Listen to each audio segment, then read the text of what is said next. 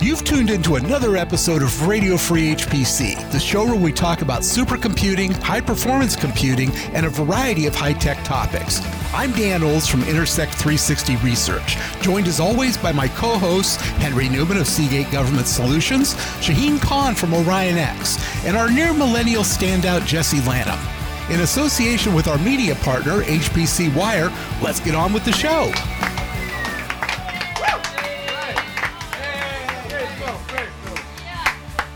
Hello and welcome to another fantastic and scintillating edition of Radio Free HPC. I'm Dan Olds, as always. We don't have a full crew today. Henry Newman is off on assignment. Well, he is a national treasure, and when Yes. he's occupied, he's occupied. That's right. It, we are far down his priorities list. The nation needs him more. True. Well, we are we do. patriots, and we, we're, we're fine with that. We are. We are. We relinquish That was him from the the- show to do his duties. The dulcet tones of Shahin Khan speaking from the valley. How are things, Shahin? Excellent, Dano. It's a little cold. It's like you know, 60, 70 degrees. Oh no. Yeah, we will we will rebuild. you putting the studded tires on the car That's right. just in case you get some rain? winterizing everything. Uh, yeah, yeah. Go out and covering up the faucets outside and all of that, just in case. Wrapping the pipes. Rust proof the car. Now, someone who knows winter and knows winter is coming, to paraphrase Game of Thrones, is Jessi Jessi Lanum out in West Lafayette, Indiana. How are you, Jessi? I am doing well and snickering about Shahin's weather updates in the background, per usual. Have you seen some real weather out there yet?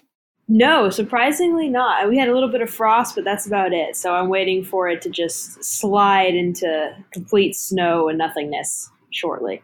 Mm, very Nice. nice. Very nice. Well, speaking of weather. How are you weather, doing, Dan? I'm okay, thank you. Rainy up here, but that's how it is. You've been uh, you've been very busy uh, attending several briefings and conferences. Well, I had a segue all ready for that, and you just ruined it. We're trying to help you out. Speaking of weather, things are heating up in HPC land. There's a, there's and, a and AI land and AI land in processor land. processor. I guess the way that I would put this is it's kind of like Michael Corleone at the end of Godfather 1, where he settled all of his business with all the five families at once. AMD did that Monday, 8 a.m. Pacific, and settled the hash of, uh, at least for now, of Intel, ARM, and NVIDIA. They sure did. They're done. I wouldn't say they're done, but damn. What did they do, Damn? Tell yes, the take us through it. Let's go through it. They introduced the new AMD EPYC processor with chiplet technology. The interconnect is 200x more dense compared to their 2D. This is now a 3D chiplet. 15x compared to their micro bump 3D. I don't know what the hell that is, but their interconnect is also 3x more efficient, much more bandwidth. The real big deal that I understood is they've got 3x more cache compared to the previous edition. Because it's a three story cache now. Yes, it is. Three stories, no waiting. 804 megabytes of cache per socket, which is quite a bit, up to a 64 core chip. And the thing I think is really cool that AMD does is they keep socket compatibility. So if any of you folks out there have AMD systems with SP3 sockets, you're a winner. You can slide this new chip right in. Nice stats, Dano. Uh, they're showing some pretty good performance too with things like structural analysis, finite element analysis, fluid dynamics, up 40% on this new chip versus the old one. And this is the Milan X, by the way. Milan X, that's right. Milan X. And so sporty, very sporty. There's a and bunch, then there's tell a us host of why benchmarks. NVIDIA is singing the blues. Well, that brings us a little bit farther along because they announced a GPU 2. Ah, the MI200. And this is a beast. this is a beast. The MI 100 was fine, Was Wasn't already bad. very good. but this thing is with a capital S, sporty. It is 47.9 teraflops. Now, what does that mean? Well, it means they just topped NVIDIA by, by 4.9x. NVIDIA's flagship A100 processor is 9.7 teraflops. 47.9 teraflops is a lot more. Yeah. Considerably, 4.9x. Yes, This is the part of the show where bigger numbers are better. it is. Yes, it is. A solid dunking on NVIDIA right there. it, they posterized Nvidia with this one. It was a it's a big deal. Uh, the other thing, there's a bunch of firsts here. That's the first multi-die GPU. It has a mad fast interconnect directly to the processors. And the big deal for me is if you're using AMD EPYC processors with the MI200, you got memory coherency between Yeah. the GPUs and the CPUs. Yeah, baby. That's nice. That's that's the real stuff. If you run down vector matrix performance, it's all in the 2.5 to 4.9x range. It does do mixed precision. Looking at different benchmarks, they range from things like MILC at 1.4x to like AMG at 3.0, Linpack 2.8x, and that's versus NVIDIA's flagship, the A100. They crushed it. They did crush it. Yeah, I think, you know, whether or not you like simplistic terms. AMD, they're like, they, yeah, absolutely. They're out of the ballpark. Yeah. Yeah, they they uh took you know the three other families to the woodshed. That's right. It And, was it yeah. was not pretty. Not pretty at all. Has there been a response by any of these these companies that were taken to the woodshed in response to being beaten like this? New. And Yeah. It- it's not often you beat competition by f- nearly 5x on anything. Yeah. yeah, I mean 20 I 20%, mean, 1.2x, 1.5x. And there are some apps where that's kind of the ratio. They're not 5x in everything. Yeah. But And- in the in the things that they are nearly 5x, that's like quite impressive and incredible. Now, the one thing that they don't have is an awful lot of applications that are optimized for their GPU. That's the downside. They do have a mechanism called HIP that will take CUDA code and translate it, but they don't have a whole lot of applications that, at least that I've seen, Right. out there that are already translated. But when you talk 4.9x, there are people in HPC land that will, you know, I, what Well- do I want to say? I was going to say, I was going to say, slap their grandma to get the kind of performance advantage. Well, let's just say that these chips will be production limited for a good while. So- Yes. So, get them if you can. And I think the other part is that if you were going to use an AMD CPU anyway, which is likely the case, now you can use an AMD GPU to go right along with it. And it's coherent. And even if it's not 3x for what you're doing, it's really convenient. And it fits into the same slots, or they've got socket Right. compatibility if you already Right. have them. No, I think that's like, that's part of crushing it. This is what crushing it means. This is what crushing it means. Now, no response from anyone else. I actually stayed up late, up to midnight to 1.35 a.m. That's my not like time. you. I know. To see what uh, Jensen had to say at NVIDIA in his keynote, see if he was going to address it. He was not gonna. No. Yeah. Uh, but they didn't address any hardware in the keynote. He didn't address anything that they typically would address. So you think they changed the presentation? I do. Yeah. I do. I think they changed it on the fly. I think they would have Jensen to talked- with no news like that. Yeah. Now they continue to be very strong, and of course they've got the CUDA franchise and all the apps, and Yep. and and you know sort of on the short list and everything. However, this I think is the first time that I think there is like serious competition there. This is the first time I can think of a challenge. This also explains why some of the exascale systems went with AMD because they must have had visibility to the roadmap. Yeah, those those deals are all about roadmap. Yeah. And one of the things that I was actually kind of expecting NVIDIA to address that they didn't was their own combination ARM CPU and GPU. This would have been a good time to give an update on that and tell people to watch this space.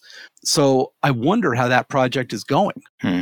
But isn't traditionally like their March April event is when they do new Oh, it's when they roll it out. New systems, yeah. it's when right, they roll right. it out. But I would have put a placeholder in this talk if it's you know imminent within the next year.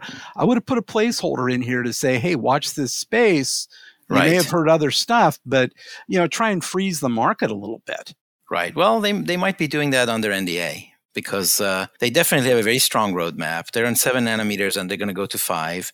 AMD is already using five, so I expect that come, you know, whenever it is, that we will see something really strong from Nvidia again, and the battle will be joined and nice to watch. I don't know. I could be wrong, but usually when you're coming up on a new hardware year for AMD, you sort of hear rumbling. And the only hardware thing they talked about was a new InfiniBand switch.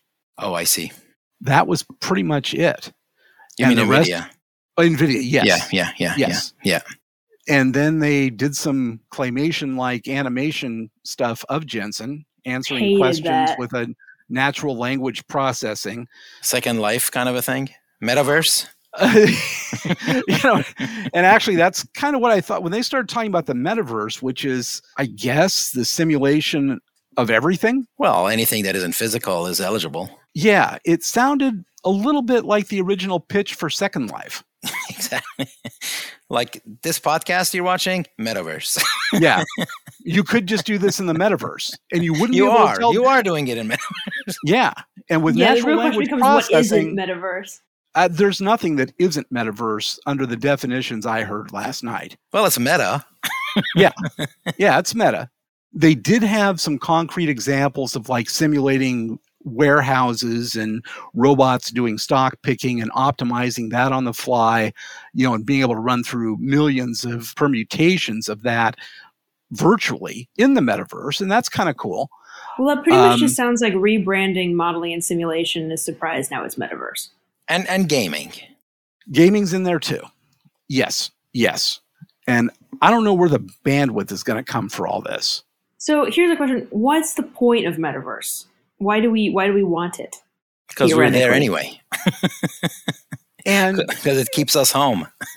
uh, yeah, and you can you can make a case for it when it comes to virtually training AI models, like the warehouse example.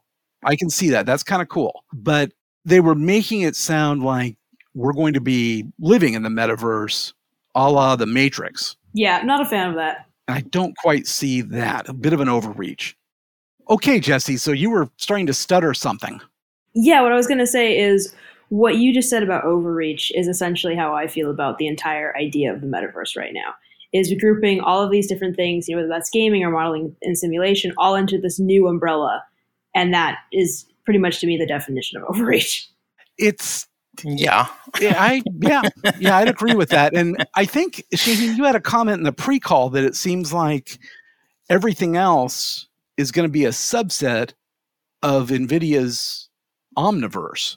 Well, I think that one way that I saw it described was that Omniverse was the infrastructure for whatever metaverse you are building as a mer- as a metaverse branded wannabe.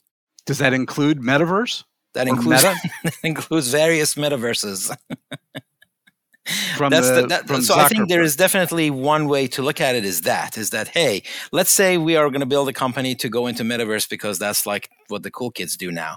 How are we going to do that? Well, building it on top of Nvidia's mm, uh, Omniverse seems like a really good idea because they've done a lot of the uh, infrastructure from hardware, software, environment, platform, and that's uh, quite interesting. Now, I think people like you know Facebook slash Meta are probably big enough to do their own, like they've done. like they've done, and of course they were also featured as a new AMD win at the at Yeah. that level.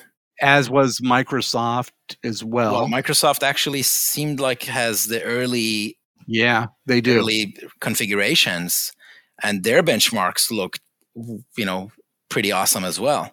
Oh yeah, yeah. I got a pre-briefing from them too, and they are loaded for bear. Yeah, yeah, yeah. In this, the thing I didn't understand about Omniverse is what the hell is it going to run on? Big cloud? Is it going to run on the Matrix? Is it what's it going to run on? Well, I think the whole infrastructure for everybody is morphing into the whole edge to core to cloud, such that stuff will run everywhere depending on what you want and what the latency is and what the size of the data is and where it's supposed to run. So part of it will run on your phone or whatever you know screen you're coming through. Part of it is probably in the CDN networks in the base station and some of it back in the cloud. But I think to Jessi's point, right now, metaverse to me is highly aspirational. Oh yeah. That there are slivers of a market that are a real market. Gaming is like that of course, when you're in a game, you are immersed into that world. So you could argue that's metaverse. But but we I already think, got that. Yeah, Yeah, but in terms of like honest- a second life where I'll say, to be honest, I'm not entirely sold on the whole concept of metaverse. Because if you say immersive gaming, why not just say augmented reality? If you say training for warehouses with models and simulation, why don't you just say models and simulation? yeah, I And think that's why entire I'm generously calling it aspirational. Mm, Yeah. Yeah. Yeah. It's not there yet. And the use cases need to show up. You know, we're not close to a point where you might want to just, you know, do your banking and grocery shopping in the metaverse. No. I'm pretty happy with the internet right now. I'm not sure I could take another revolution. And some people think internet itself is a bit of a fad. My ancestors who said that fire was a fad and it would pass. we don't need fire. No. But you know what what getting back to what's near and dear to my heart, the hardware and stuff. This AMD Gambit really shows the advantage of owning both a CPU and a GPU because you can make them play beautiful music together. They've just done it. They've they've executed. I mean, imagine three, four years ago when AMD started on this journey, where they were and where they are now. It's yeah. just absolutely incredible execution. they AMD put together a chart and you know it it wasn't Oh, that's savage. That's- the one- savage the savage chart oh, That's like really nice. that shows that it shows Nvidia's K80, P100, V100, A100 with a 3.7x increase in performance in 7 years. Then they superimpose on top of that 4.9x. I, I mean, the title of it is The Power of Instinct MI200. It should just be in your face. That should be the title of that slide. That's brutal. And it wasn't a coincidence that they announced this the same day as the GTC China keynote, Asia keynote. Probably not. And and of course, it, the whole thing, both of them are like a week before SC. Yeah, So that's also been- not not it- coincidental. Uh, No, I think it's become norm to do this a week before so you can get some attention before the show even starts. So yeah, it was nice touch. Competitively, you know, it's irresistible to make points like that. Yeah. I think right now where we're at is that the advanced acceleration wars have begun. We have Mhm. let slip those dogs of war. And the next player to weigh in should be Intel with Ponte Vecchio. Ponte Vecchio. Now they did do Alder Lake, which is a nice chip. Yeah. And their big cores and small cores is also a very nice idea. They've got very good packaging. And frankly, I think this AMD announcement benefits Intel because it reinforces the strength of x86 True. and it counters NVIDIA and ARM in a very good way. So the whole thing is becoming a lot more interesting suddenly. Yes, it is. I love a good processor war. And I think that, again, the next move is Intel's. We need to hear some more details about Ponte Vecchio and see if they have the performance and the cache coherency and stuff. Intel, when they're awake, they're pretty damn innovative. Oh man, yes. You can't underestimate anybody here, but uh, certainly not Intel. And of course, they had SiPearl in Europe sign up to Ponte Vecchio. Oh, did they? Is that Yeah. done? That's a done that's, deal. th- that's a done deal, yeah. And uh, and that's also quite interesting. Did was there a time frame on that? I do not recall. I believe so because I think SiPearl itself is like looking at, if I'm not mistaken, like next year. Okay. So if I were Intel, what would I do? I would announce this right before the GTC in March. in the morning Right. or late afternoon just before the keynote of Jensen. That would seem to be their move. if we're to if we're going to play this game, let's play the game. Yeah, absolutely. Yeah. Good stuff. Closing comments. I mean, we're on the cusp of something you haven't seen before, Jessi. A good old fashioned processor war.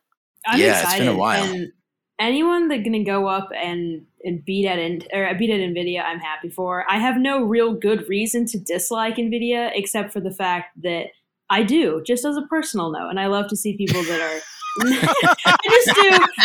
And that's the one good comment about me. Maybe that tells me more about my personality, but it's something about like everybody seems like an underdog to Nvidia, and Nvidia's like, mm, sorry, you're not as cool as us, and that therefore Yeah. by default makes me dislike them. Uh, I but see. you were but you were just at junior high when Nvidia was an was not even a thought in data center.